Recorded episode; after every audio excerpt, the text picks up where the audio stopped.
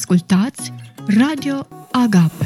Agape. Agape. Agape. Agape. Agape.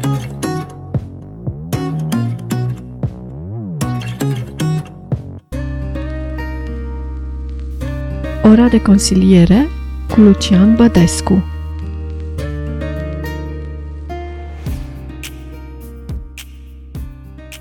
Bună seara, dragi ascultători! Așa cum v-am obișnuit în fiecare vineri, avem un subiect la ora de consiliere. Subiectul din această seară este de ce facem ceea ce facem. Dar mai întâi, hai să începem cu întrebările care au venit de la ascultători. Corneliu ne întreabă, părerea celor din jur și-a lăsat o amprentă negativă asupra persoanei mele. Din această cauză, imaginea mea de sine este foarte scăzută. Ce sfaturi oferiți în acest caz? Ce pot să fac să am o imagine de sine sănătoasă? Sfatul pe care uh, îl pot da lui uh, Corneliu este să-l întreb uh, de unde până unde uh, imaginea celor din jur uh, despre el îl interesează pe el. Cum de noi ca oameni am ajuns la concluzia că cei care uh, ne formează nouă uh, modul de a fi sunt uh, persoanele aleatorii din viața noastră. Cum uh, de vecina de la scara 2 sau nea gică de la muncă atât de rapid și atât de ușor, printr-o strâmbare de nas, ne fac pe noi să ne îndoim de propria valoare. Uh, am zis așa, sfatul pe care îl dau lui Cornel este întâi să se analizeze pe sine, să vadă cum e posibil ca oameni oarecare de pe stradă să-și poată manifesta o opinie uh, pentru noi și ea să fie atât de puternic recepționată de către noi de ce ne lăsăm atât de ușor influențați? Și ca să putem să ducem răspunsul la capăt, aș întreba eu pe tine, Geo, personal, uh, cât uh, de uh, ușor te lași tu influențat de o vecină care strâmbă din nas când te vede sau de un amic din trecutul tău care îți spune ceva negativ sau îți face un reproș cu privire la un eveniment de acum 10 ani să ajungă să te influențeze, să-ți influențeze părerea despre tine, e un pic prea departe. Ai ascultat mult prea mult timp părerea celor din jur, una la mână, doi la mână, cu siguranță ai făcut ceva bun în viață și cu siguranță a fost cineva lângă tine și ți ai făcut o treabă bună și ai ignorat acea părere și asculta pe cei care ziceau, da, mai trebuie să mai, mai îmbunătățești, da, nu e chiar foarte bine, da, aia merge. Pentru că aici, în, în Anglia, este o cultură foarte pronunțată, foarte... E adevărat, mult este uh, prefăcătorie, dar oamenii nu uită să se încurajeze unul pe altul. Și atunci când cineva face o treabă bună, își primește încurajarea și merge mai departe. Pe când în România parcă abia așteptăm să-l descurajăm, abia așteptăm să-i găsim o chichiță în ce a făcut el, ca să-l punem la zid. Nu contează restul ce a făcut bun. Ok, eu îți mulțumesc pentru răspuns. Și atunci, pe baza răspunsului tău, haideți să completăm uh, răspunsul pe care îl dăm interlocutorului nostru. Uh, în primul rând, uh, există o frază care am citit-o și eu zilele trecute pe Facebook, uh, să nu accepti opinia uh, unor oameni cu privire la tine și anume a celor oameni căreia tu personal nu le-ai cere niciodată sfatul. Da, am văzut uh, și eu. Da, propoziția este foarte, foarte clară. Și se face o distinție între a asculta ceea ce este absolut necesar, a cere sfatul, intră în acea sferă, și la faptul că nu oricine este îndreptățit să-și dea cu părerea despre tine. Și anume, sunt îndreptățiți aceia care uh, sunt și uh, căutați de către tine pentru a primi un sfat de la ei. Nu oricine strâmbă din nas uh, are dreptul să strâmbe din nas la adresa mea, pentru că uh, pur și simplu este un act de agresiune. În mod normal, noi ar trebui să luăm în considerare, în considerare părerea oamenilor care ne-au format, părerea unor oameni care au avut rezultate în viața lor în domeniul care ne interesează pe noi. Pentru că există, să spunem, uh, un patinator de renume și uh, el, uh, dacă mă vede pe mine cum patinez, se poate uh, strâmba la mine, dar pe mine nu mă interesează patinaj, eu nu știu să patinez, de aceea dacă m-ar vedea oricine pe patinez a strâmba, nu numai un campion mondial, și atunci pe mine nu mă interesează părerea nimănui despre faptul cum patinez eu, nici măcar unui campion mondial la patinaj. Deci, uh, oricât de bun ar fi omul respectiv, dacă nu face parte din lumea mea, dacă nu este pe drumul pe care eu mi l-am dorit și l-am visat uh, și așa mai departe, uh, pur și simplu nu mă interesează opinia lui. Dar uh, vreau să ne întoarcem un pic după această uh, idee la, la ceea ce ai spus tu, că în România lumea vrea să te lovească. Noi avem ceva ciudat în țara noastră. Uh, cred că undeva în istorie am învățat și noi disciplina din, prin influența uh, pe care am primit-o de la austrieci sau de la nemți, însă uh, acum noi în România folosim o noțiune de disciplină din ce au mai uh, ținut minte bunicii noștri care au învățat de la austrieci și de la nemți, adică poate mai puțin de 10% de ceea ce înseamnă cu adevărat disciplină. Uh, ceea ce românii folosesc astăzi pe, pe post de disciplină, modul în care se tratează unii față de alții, este uh, teroarea. Dacă te duci începând din școala generală, continuând cu relațiile dintre vecini uh, și culminând cu atmosfera de la muncă, românii știu să uh, trateze pe cei din jur prin teroare, prin teroare, dacă vor să realizeze ceva. Agresiune continuă. Ideea aceea că pe copii să nu-i pup decât atunci când ei dorm, le-a permis generațiilor întregi de părinți români să nu aibă niciun strop de afecțiune față de, față de copiilor și să îi trateze așa cu lovituri, cu răceală, să nu zic dispreț. Cu răceală. Și, și, și copiii să, se simtă, să nu se simtă suficient de buni în fața părinților niciodată. Oh, niciodată, da. Tu nu ești bun ca ăla. Tu, pa. Uh, știu că era foarte interesant, uh, tot pe Facebook citisem, uh, mă, voia care a crescut cu ideea uh, ce o să zică lumea. Ia da. spuneți până la urmă, ce a zis? A fost foarte interesantă asta, pentru că propoziția asta, ce să zică lumea, și iar citez, a ucis mai multe vise decât orice altceva. Noi suntem educați de mici, sau am fost, să zicem, generația mea, uh, cu ce o să zică lumea, cu oprobiul majorității, cu vecina de la scara 2, cu nea Nicu de la habar n-am ce secție care să-și dea cu părerea și noi să-i acceptăm bunătatea noastră pe toți ca fiind supervizori. Păi, nu sunt supervizori. De ce ar fi? Când vine vorba de realizările altora, îmi vine în minte poezia Cuiu din școală, în care cei care se bucurau de realizările inventatorului Cuiului, în loc să laude, îl apostrofează cu cuvintele Așa cui făceam și eu, însă vezi, nu m-am gândit.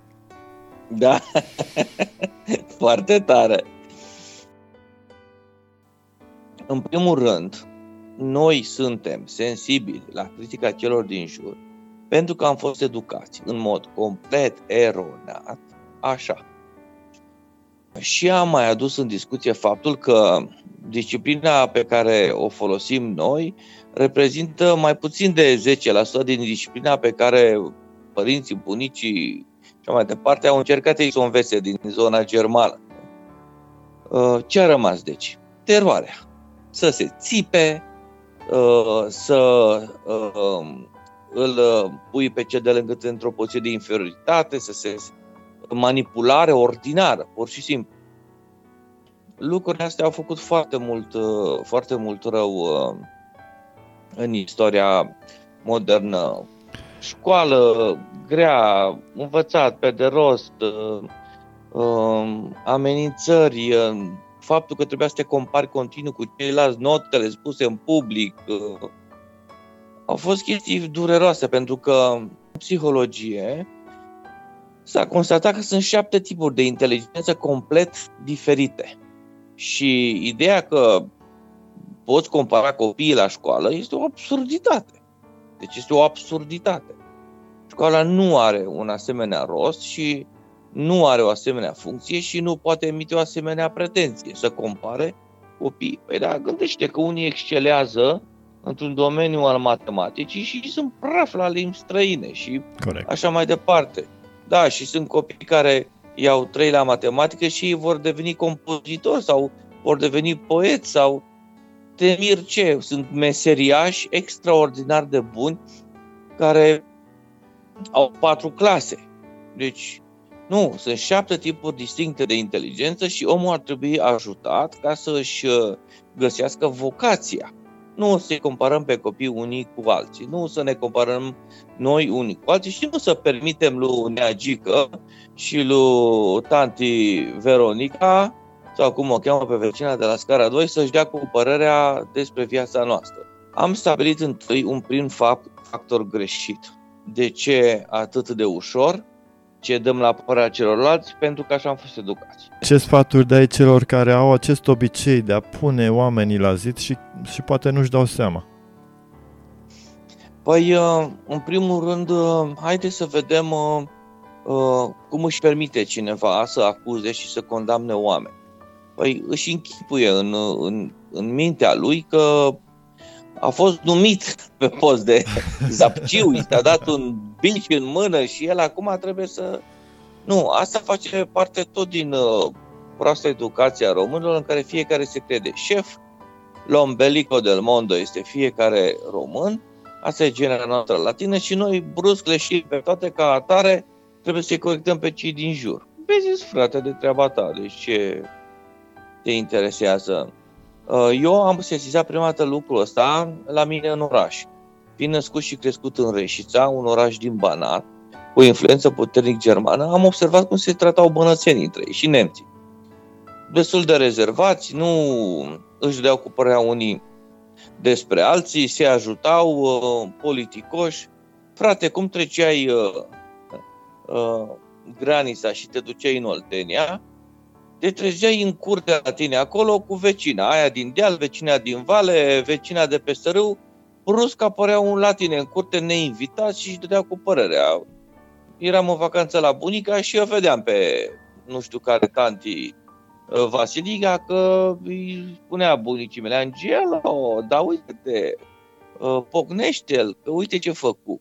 Pur și simplu face parte din uh, din genă și din educația noastră latină și din dezvoltura noastră ca să ne dăm cu părerea unii despre alții, pentru că la bază există această comunitate, nu neapărat comunitatea satului sau a cartierului, dar o comunitate mică, un grup mic, din care cu toții facem parte și care noi considerăm că este omogenă.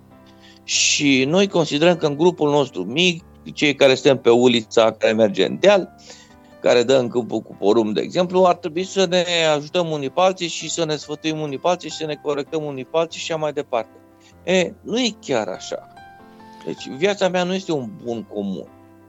Normal că eu ascult părerea celor din jurul meu, pentru că așa mă pot analiza. Eu, în persoană, la vârsta pe care o am, țin cont de părerea fiecărui om, dar o analizez în contextul în care eu știu că acel uh, cineva are o valoare și ce valoare are. pe domeniul pe care el uh, mă critică sau își dă cu prea despre viața mea. Deci o utilizez într-o formulă și atunci uh, este suficient ca să-mi zâmbească uh, un om pe care eu îl consider de valoare, un profesor sau dacă lucrez, fac o lucrare pentru cineva și să văd mulțumirea pe fața clientului, este suficient de să văd un gest și nu-mi trebuie altceva. Venim vorba despre ajutare, ca ai spus mai devreme. Am primit aici o întrebare. Uh, cineva spune că a ajutat foarte mult oameni și încearcă să ajute oamenii, pe ceilalți, în special români.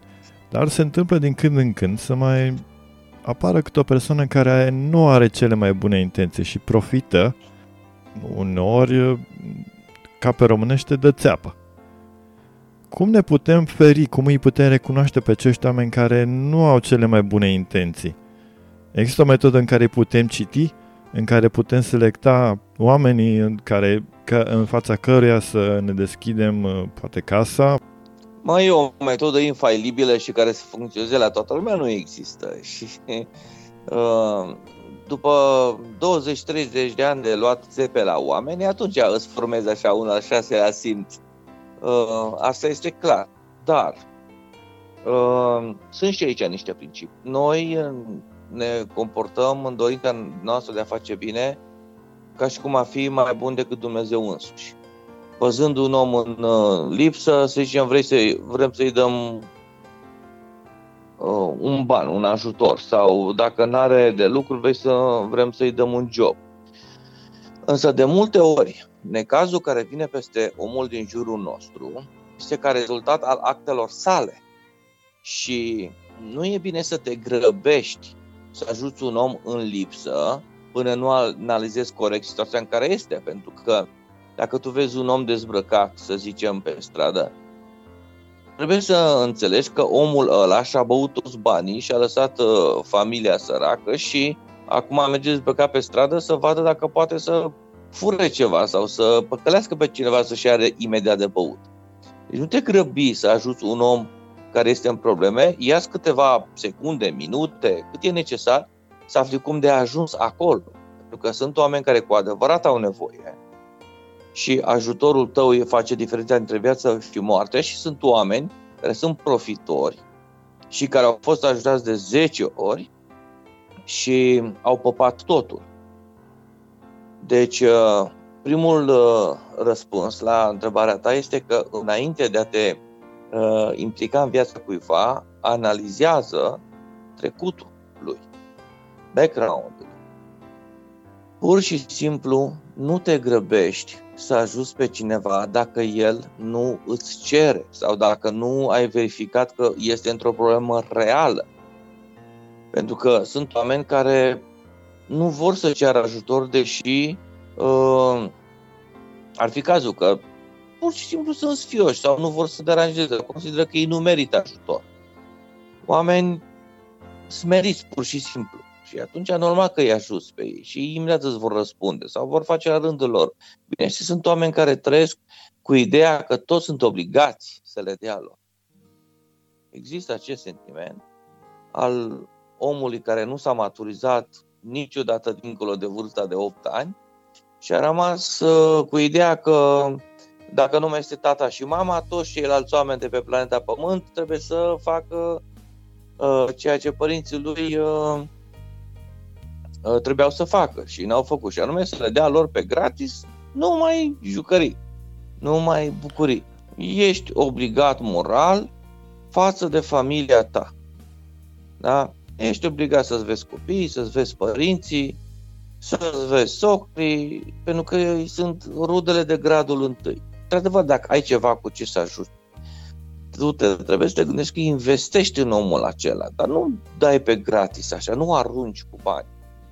Nu, nu este, nu. Am văzut și eu cum este în, în Londra. Oamenii muncesc până nebunesc, până își dau duh, pur și simplu. Și câștigă într-adevăr mult, dar și cheltuielile sunt mari. Lucrurile care le discutăm noi le știu și cei din jur, însă ceea ce vreau să subliniez acum este că, unu, uh, nu ești obligat să ții cont de părerea oamenilor care uh, nu fac parte din lumea ta. Nu ești obligat să te simți uh, trist când cineva se strâmbă la tine. Pur și simplu. Îi dai ignor. Treci pe lângă, îi zâmbești, îl saluți, mergi mai departe. Există un grup de oameni însă uh, de a căror părere trebuie să ții cont. Cei care au reușit în domeniul care te interesează pe tine, cei care muncesc în domeniul care te interesează pe tine, cei care uh, sunt profesori în domeniul care te interesează pe tine. Pur și simplu, atâta poți să faci. Atâta este și normal. Concentrează-te pe ceea ce faci și nu ți disipa energia așa în, pe șapte cărări. Dacă tot uh, a schimbat subiectul un pic, pentru că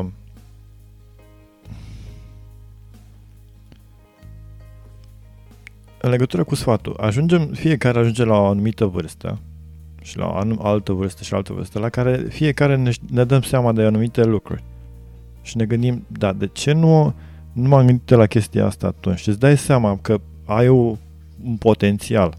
Îți dai seama că unele lucruri nu sunt atât de importante, dar toți din jurul toți le-au spus când erai mic, când erai adolescent, mă, trebuie să fii mai așa, așa, așa, așa. Dar l-ai ignorat. Și acum îți dai seama de adevărata lor, uh, adevăratul lor potențial și parcă ești luminat, parcă ai mai multe puteri să faci mai multe chestii. Există cumva o scurtătură ca să ajungi mai repede la acelea și să înțelegi și să iei pentru tine mai repede sfaturile celorlalți?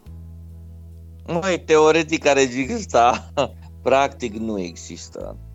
Pentru că sfaturile celor din jur, uh, noi le ascultăm, le înregistrăm, le lucrăm cu mintea, însă zona noastră rațională, conștientă, reprezintă doar 8% din uh, activitatea umană.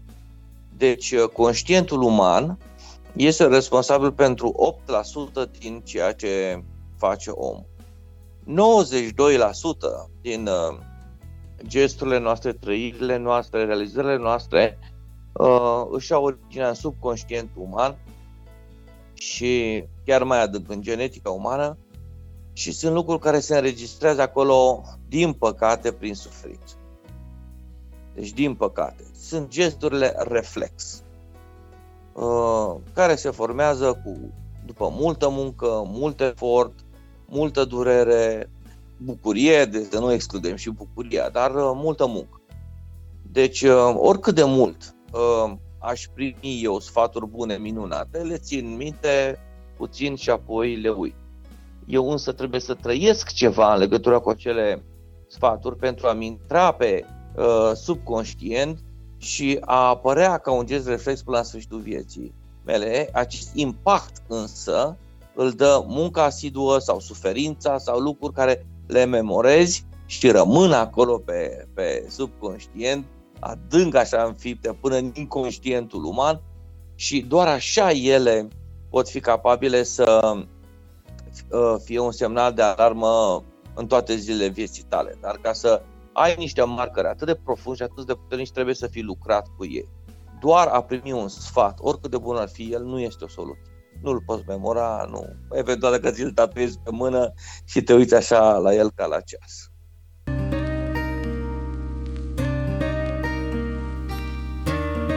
Ora de consiliere De ce facem ceea ce facem? Uh, sună puțin comic, însă această întrebare ar trebui să ne însoțească non-stop. De ce facem ceea ce facem? Am analizat până acum problema colegului nostru Cornel, care în momentul uh, uh, în care cineva își uh, manifesta o opinie negativă despre el, se simțea trist uh, și apăsat și self-esteemul lui uh, scădea. Deci, de ce facem ceea ce facem? De ce luăm în considerare atât de ușor părerea celor din jur despre noi. Și am venit, eu și cu Geo, cu primul răspuns. Pentru că așa suntem educați. Să ținem cont de părerea celor care fac parte din grupul nostru mic, vecinii, de scară, colegii de muncă. Uh, asta e atmosfera în care noi am fost crescuți în România. Însă, ar fi bine dacă nu am avea o problemă cu caracterul poporului nostru. Uh, caracter foarte frumos ilustrat de uh, ideea să moară și capra vecinului. Românii nu sunt bine intenționați vis-a-vis de vecinilor, vis-a-vis de uh, cei din naturajul lor, cunoștințelor, chiar a prietenilor. Există o continuă uh, concurență sădită de către școală, o școală uh, care a făcut lucrul ăsta într-un mod criminal. Uh, deci, uh, școala românească care a sădit o continuă concurență între copii și atunci noi creștem și ne ducem la muncă, ne ducem la specializări, trăim în uh, altă societate și ne concurăm unii pe alții. Și nu că să ne sprijinim, ci să arătăm că suntem mai buni. De aceea, în momentul în care aproapele tău se strâmbă la tine, te tratează într-un mod uh, uh defectuos, uh, te descurajează, tu tinzi ca să îl iei în considerare pentru că ai fost educat așa. E, ar fi bine, cum fiecare învăț are și un dezvăț, această educație ta să se completeze cu faptul că nu merită să iei în considerare pe toată lumea. Apoi, am mai specificat că trebuie să existe un grup de oameni care fac parte din domeniul tău de activitate și care sunt buni în domeniul tău de activitate, a căror părere trebuie să conteze și să o cauți tu. Și acum, de ce facem ceea ce facem? Totuși, pentru că nu au fost suficiente aceste două răspunsuri. De ce atât de ușor acceptăm părerea celor din jur? Uh, am mai avut noi emisiune în care am afirmat că omul este un uh, sistem informatic și el se hrănește cu informație. Omul este un sistem energetic, termodinamic. El se hrănește cu căldură. Pe această căldură o transformă în, uh, în uh, uh, transformarea structurii sale interne și cu această căldură care o primește, după ce o folosește pentru sine, el mai poate face ceva pentru ceilalți. Deci omul are nevoie de căldură pentru a exista, iar această căldură este afecțiunea, este dragostea, este atenția. Sunt multe forme de energie și de informație care intră în noi și ne alimentează. Omul trăiește deci hrănindu-se cu dragoste, cu atenția celor din jur, cu grija celor din jur, cu orice formă de căldură umană pe care o putem defini noi la un moment dat. Și atunci când cineva îți dă atenție, tu automat îi dai acces la sufletul tău. E? Prima greșeală. Nu trebuie să dai acces oricum pentru simplu fapt că îți dă atenție. Și în autobuz, hoții de buzunare îți dau atenție pentru a avea acces la portofelul tău. Este aceeași logică, este același fenomen, trebuie să te maturizezi și cred că suferința fiecăruia dintre noi trebuie să se încheie odată și să se transforme în maturitate. Cam asta ar fi cu ideea de ce facem ceea ce facem și de ce permitem celor din jurul nostru să ne dezamăgească atât de ușor.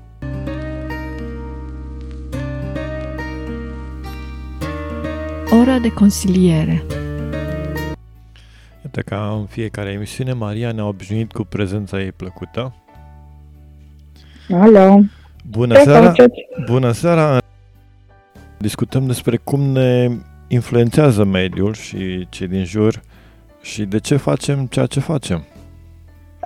Da, păi eu consider că marea majoritate a acțiunilor noastre sunt de fapt o reacțiune a ceea ce luăm din exterior. Noi de fapt reacționăm cum cum ne influențează familia, ce gândește soțul, ce gândește soția, ce gândesc prietenii, uh, dacă fac asta sau nu fac asta, știi? Vrei să zici că ne lăsăm duși de val? Um, luăm în considerare foarte mult ceea ce spun ceilalți. Parte din cultură și parte din, uh, din ceea ce am învățat la biserică, părerea mea. Că și la biserică când mergi pui uh, baticul din considerente ca femeie, da? La biserică la care știi că se pune baticul, ți-l pui și tu, pentru că ce o să zic că să nu fii pricina de potignire, să să fii și tu ca ceilalți, să nu fii tu oaia neagră, știi? Când, când începem să, să ne formăm ideea de a, um, de a asculta de ceilalți și când suntem rebeli, ce se întâmplă de fapt?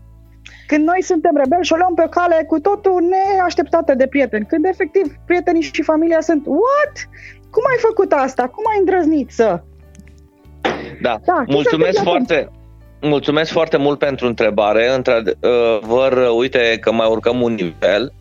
Uh, am început uh, să povestesc cum noi uh, suntem educați să ascultăm de cei din jur pentru că ni se explică că fac parte din grupul nostru, suntem uh, o esență cu toții, cu toți cei de pe stradă, cu toți vecinii de pe ulița care merge în deal unde e câmpul de porum și așa mai departe.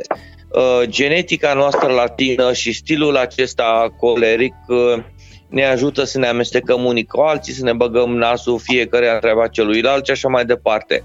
Când începem să fim uh, educați, să ascultăm de cei din jur, de mici. Însă, pentru că uh, Maria a vorbit acum despre noțiunea de rebel, um, o să spun cu bucurie că Dumnezeu a lăsat această rebel, rebeliune a, a persoanei și mulțumesc lui Dumnezeu că la un moment dat omul începe să se revolte, omul începe să devină puțin răzvrătit. Fără această revoltă, noi nu am fi avut reforma de acum jumătate de mileniu.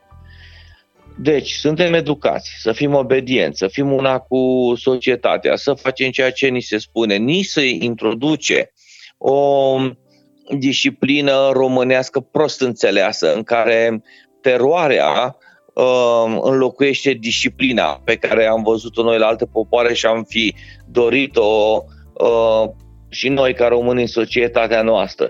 Și atunci, copilul ascultător uh, primește picătură cu picătură și cu picătură uh, lovituri împotriva interesului propriu și la un moment dat uh, se umple paharul.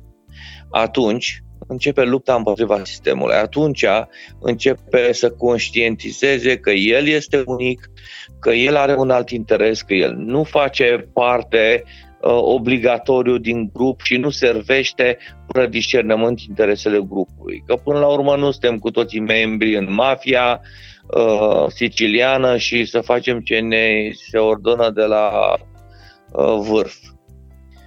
Și această rebeliune este de fapt o manifestare a personalității umane. Cei care uh, au trecut prin asta au avut uh, fericirea să își manifeste personalitatea uh, unică și dorințele acestei uh, uh, persoane care este cel care se maturizează, cel care se conștientizează pe sine. Uh, și fiecare dintre noi, mai mult sau mai puțin, am trecut prin această stare. Uh, și lucrul acesta uh, este nu doar analizat în general în, uh, în literatură și în cinematografie, ci și ca studiu în, în psihologie. Este bine să punem la îndoială autoritatea care se exercită asupra noastră, mă îndoiesc, deci gândesc, spunea filozoful Descartes, și să continuăm uh, să ne punem întrebarea de ce facem ceea ce facem. De ce ei, care sunt acum pe post de tutori, fac ceea ce fac. Pentru că și eu au fost victime la un moment dat și au devenit ulterior călăi. Vom urma și noi aceeași, uh, aceeași uh, cale cu a lor. Deci am suferit, am înghițit multe și uh, din postura de victimă vom ajunge la maturitate să facem rău la rândul nostru, generației care urmează după? Pentru că se pune problema uh, de ce suferim? Ca să învățăm că există rău. Să ne exprimăm o opinie personală, faptul că nu ne place răul. Și dacă nu ne place răul cu adevărat, nu-l vom practica niciodată. Ne răzvrătim împotriva unui sistem care ne constrânge. Asta înseamnă că noi am crescut destul de mult și această carapace nu mai este suficientă. Pur și simplu ne strânge, ne eliberăm de aceste chingi și ne dezvoltăm în continuare personalitatea. Asta este fenomenul uh, în general. Este bine să facem ceea ce zice lumea în prima fază, că nu cunoaștem altceva, dar în momentul în care putem să deosebim binele și răul pe pielea noastră, este bine să ne hotărâm. Ne-a ajuns răul care l-am înghițit, stop, supunerii. Vrem să facem rău altora? Păi trebuie să fim conștienți că această transformare din victimă în călău este o transformare conștientă și există un preț, un preț pe care omul îl plătește pentru propria stricăciune. Un preț cumplit și nu vom atinge acest subiect uh, în emisiunea de astăzi pentru că este greu și este mult uh, de vorbit. Dar trebuie să conștientizăm că viața nu este o linie continuă, este cu suisuri și uh, coborâșuri și faptul că cei din jur ne determină să trăim anumite sentimente și să facem ceea ce vor ei este doar început. Răzvrătirea este episodul 2. Iar episodul 3 este să înțelegem de ce nu suntem de acord cu uh, ceea ce ni se spune să facem, de ce aceia care sunt acum în poziție de fac ceea ce fac pentru că ei cred că e bine și cum putem noi să schimbăm lumea din jurul nostru uh, prin forța pe care am uh, acumulat-o uh, prin această luptă cu viața și cu educația care am primit. Acum, mai concret, această răzvrătire începe cam în perioada liceului. Și dacă această răzvrătire se face și cu acumulare de cunoștințe, va continua și în studenție și ulterior în primii ani la jobul care uh, îl va avea fiecare dintre noi printr-o stare creativă. Această răzvrătire are un uh, rezultat imediat, și anume starea creatoare a omului, care adaugă ceva la societatea din jurul lui, societate care nu este suficient de frumoasă pentru el. Și atunci, prin răzvrătirea noastră, noi putem crea ceva frumos, putem uh, Uh, țintim mai sus, putem ridica această clădire care este societatea patriarhală în care am crescut cu încă un etaj. Putem descoperi alte zone mai frumoase ale lumii și așa mai departe. Aveam să întreb, este această rebeliune plăcută lui Dumnezeu? Uh, deși cuvântul rebel în prima lui uh, în prima apariție nu ar fi ceva pozitiv, să nu uităm că noi am început cu războiul stelelor, în care Imperiul era ceva rău și rebelii erau uh, urmașii cavalerul Jedi și ei se apărau și își construiau pe planeta lor uh, o societate democratică și să nu uităm că și creștinismul a fost o mișcare rebelă, întâi în iudaism, apoi în Imperiul Roman. Să nu uităm că uh, protestanții care acum, după jumătate de mileniu, se apropie de un miliard de oameni, uh, acum jumătate de mileniu era un mic grup de oameni rebeli.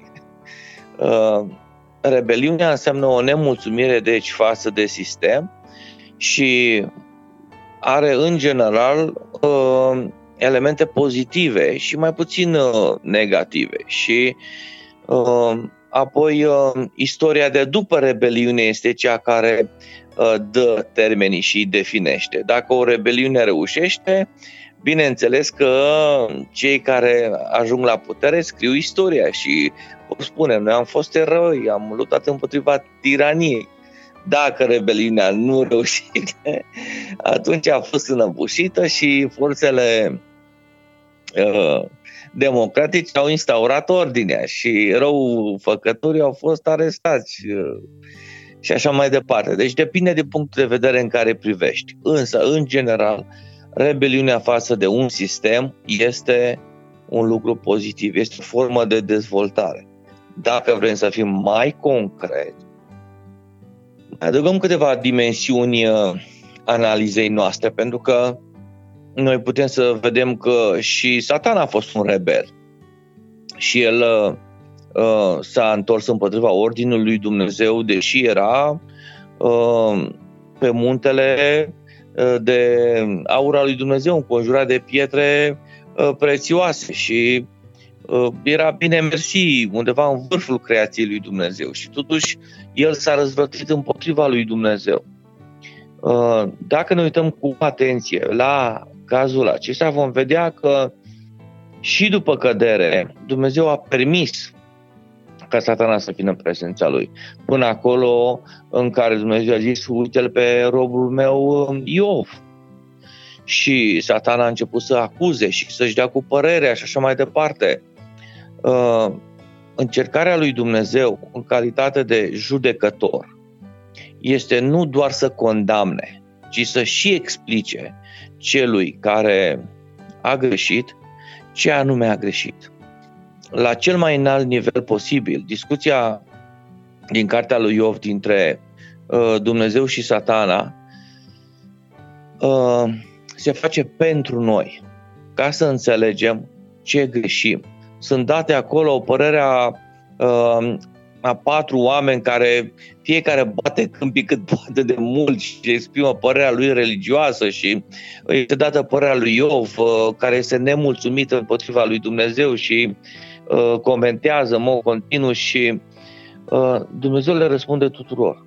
Răspunde și lui Iov și și arată măreția și răspunde și lui Satan. Prin faptul că Iov a trecut prin această încercare prin care Satan nu a trecut.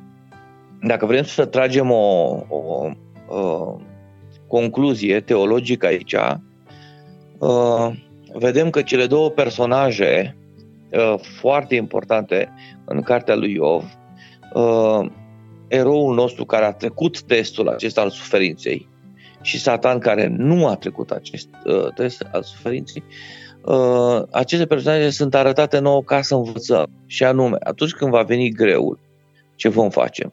Vom huli, vom huli și vom muri hulind? Blesteamă pe Dumnezeu și mori? Cum a spus nevasta lui Iov? Sau cu ultima putere vom, uh, ne vom închina lui Dumnezeu și gloriei sale, pe care suntem conștienți chiar și în cele mai cumplite momente de suferință. Uh, exact așa este și cu rebeliunea.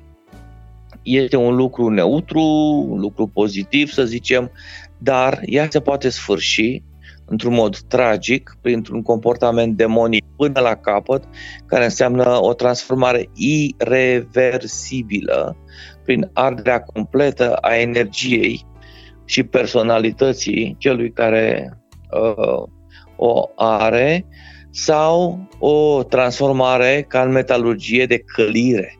Pentru că dacă vrei să obții un oțel de înaltă calitate, vreau să spun că îl aliezi cu elemente da, de înaltă calitate și îl bagi uh, bine mersi în forjă unde îi aplici ciocane și îl îndoi și iar aplici ciocane și asta faci de nenumărate ori pentru ca să există o omogenitate a structurii Uh, fier carbon în oțelul respectiv împreună cu toate celelalte elemente și să ai un, într-adevăr un oțel de înaltă calitate. Asta este examenul prin care a trecut, uh, prin care a trecut Iov. După ce ne răzvrătim, vom ajunge ori într-o transformare irreversibilă, cumplită, pentru că nu ne mai oprim din a acuza pe alții și pe Dumnezeu întâi, sau vom trage o concluzie după această forjă, după acest foc uh, și vom fi ca Iov, reușind să ne pocăim și reușind să, să vedem gloria lui Dumnezeu și să înțelegem duritatea și greutatea vieții.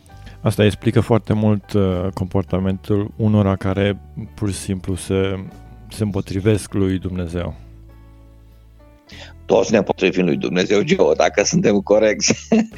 ne împotrivim, îi comentăm în față mm. și... Mă toți. refer la oamenii care discutăm despre Dumnezeu și oricâte dovezi, dovezi ai aduce despre existența lui Dumnezeu, uh, pur și simplu le resping. Tocmai da, din acest fapt, pentru că s-au răzvătit și deja au ajuns într-un punct uh, în care nu se pot întoarce decât dacă conștientizează Da. ce fac ei. Uh, da, există un punct uh, din care omul nu se mai întoarce, acel punct cumplit al morții veșnice, dar ăsta este un subiect uh, foarte greu, foarte greu și nu îl vom putea discuta noi astăzi. Însă, ce facem când rebeliunea se încheie? Păi, am mai urcat o treaptă sau am căzut complet în hău? E ca să uh, repetăm uh, și noi cuvintele filozofului german uh, de la sfârșitul secolului XVIII, Nietzsche, care a zis atunci când tu te uiți în abis și abisul se uită în tine. Deci, dacă ne jucăm cu focul și cu răzvrătirea și răzvrătirea se joacă cu noi, uh,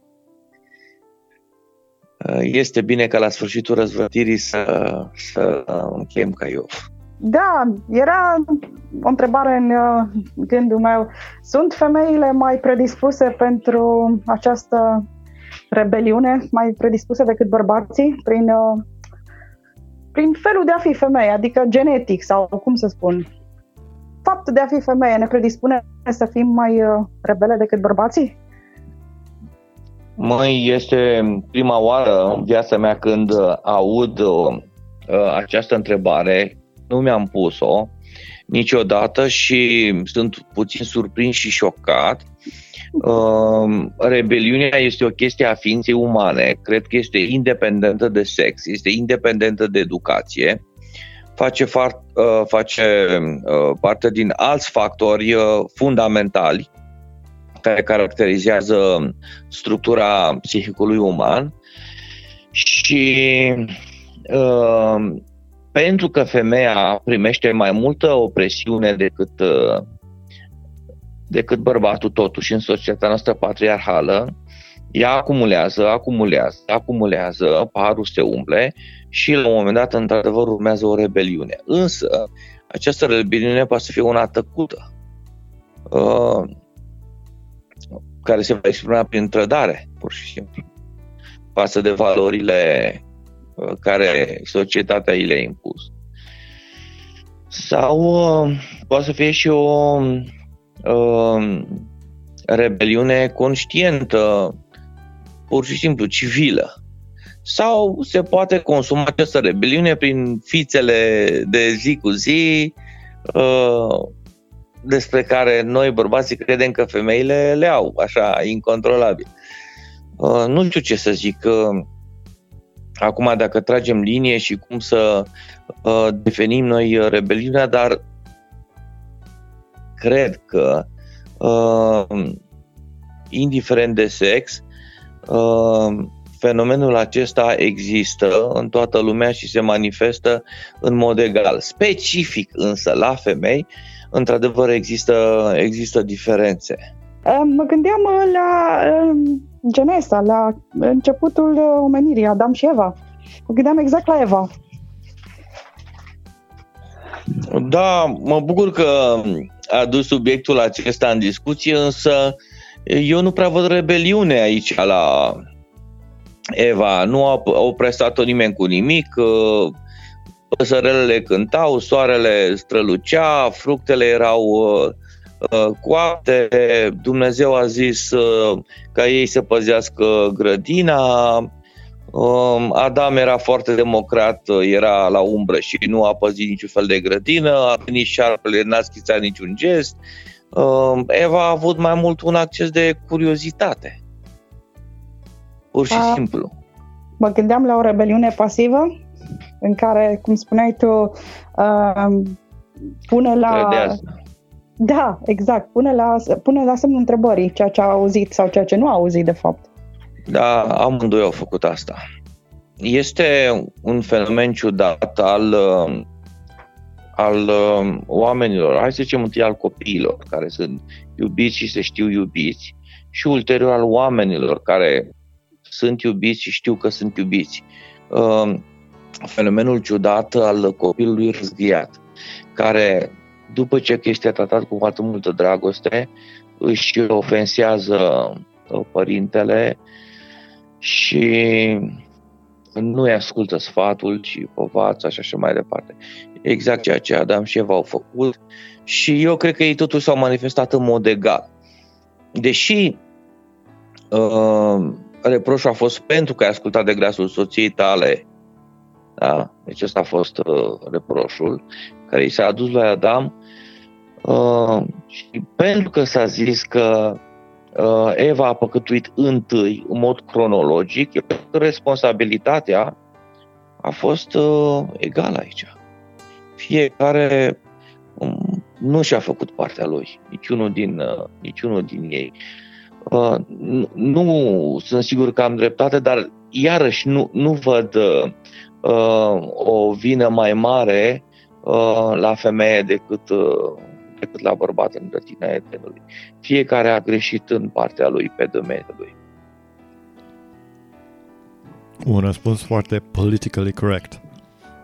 Da, da, foarte politicos. Ai menționat mai devreme conștientizare de sine. Poți să ne explici acest termen? Conștientizarea de sine este uh, cel mai greu lucru din univers. Mă refer la ființa umană. Este ușor pentru noi să reacționăm la instinctele primare, este ușor pentru noi să uh, trăim doar ca niște oameni uh, uh cu nevoi fizice Uh, este la fel de ușor să ne lăsăm educați de societate și să trăim doar ca niște oameni uh, sufletești.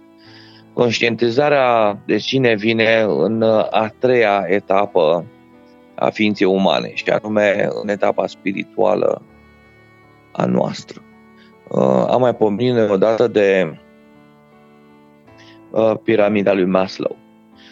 Uh, acolo sunt uh, așezate așa frumos trebuințele umane și începe cu cele de la bază, fizice continuă cu cele din societate, de a, a fi iubit, de a fi înțeles, apartenență, așa mai departe. Și la final, uh, asezea Maslow acolo întrebările esențiale. Cine sunt eu?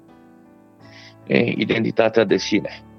Deci dacă un psiholog ateu a reușit în după război a fost asta, nu, nu mai țin exact, în anii 60-70 parcă, uh, să, să sinteze atât de bine ființa umană uh, și să um, descrie ceea ce Biblia a descris din plin, trup, suflet și duh, atunci și noi suntem datori să, să clarificăm lucrul acesta. Da, există un timp în care omul trăiește ca un animal, ca un mamifer, să spunem mai frumos așa. Da, există un timp în care noi suntem învățăcei, elevi și facem ceea ce uh, uh, ni se spune să facem. Vine momentul după răzvătirea de care vorbea Maria, în care ne punem întrebarea de ce facem ceea ce facem și ajungem la faza spirituală a vieții în care conștientizăm, practic, că existăm și conștientizăm binele și răul și alegem ce vrem să fim. E, această alegere este cel mai cumplit lucru din univers. Pentru că această alegere are după sine locul în care ne vom petrece veșnicia. Și părerile în teologie sunt cumplite aici. Uh, de la cel mai uh, îngrozitor hipercalvinism până la Uh, zona păgână arminiană, se exagerează noțiunea de uh, voință liberă, se exagerează noțiunea de predestinare, uh, sunt influențele din alte religii, norocul, soarta, sunt foarte multe lucruri. Însă, undeva, omul decide. Cât de mult decide, ce zonă are el ca area deciziei Uh, astea vor fi subiecte pentru o altă emisiune sau altă serie de emisiuni. Dar conștientizarea de sine există, se petrece și este urmată de stabilirea locației vieții veșnice. Înainte de a încheia, vă împărtășesc un pericol de care Lucian m-a avertisat după încheierea emisiunii. Uh-huh. Dacă spui un singur lucru odată, oricât de important ar fi omului, uite instantaneu următorul două minute. Puteți asculta emisiile noastre și pe site-ul nostru, radioagape.ro. unde găsiți și alte emisiuni produse de echipa Radio Agape. De asemenea, așteptăm comentariile, părerile și întrebările dumneavoastră pe pagina de Facebook Ora de Consiliere. Până vinerea viitoare, când ne vom reîntâlni, aveți grijă cine și ce vă influențează.